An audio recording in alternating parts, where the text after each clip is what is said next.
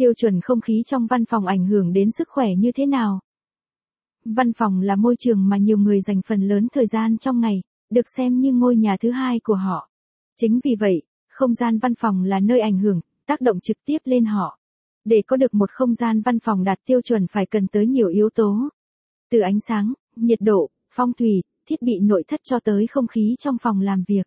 Bạn đã biết tiêu chuẩn không khí trong văn phòng đạt ngưỡng bao nhiêu chưa?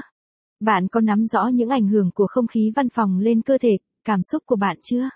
Hãy theo dõi bài viết dưới đây để hiểu rõ hơn vì sao chất lượng của không khí văn phòng lại cực kỳ quan trọng cũng như ảnh hưởng của nó đến sức khỏe người lao động bạn nhé. Các tác nhân tác động đến sự ô nhiễm không khí trong văn phòng làm việc. Chẳng ai trong chúng ta muốn được làm việc tại một môi trường văn phòng một ngạt, hanh khô, khó chịu cả. Chẳng ai muốn rằng chứng đau đầu âm ỉ, cơ thể uể oải, đôi mắt dụi mãi đã khô trong giờ làm việc cả.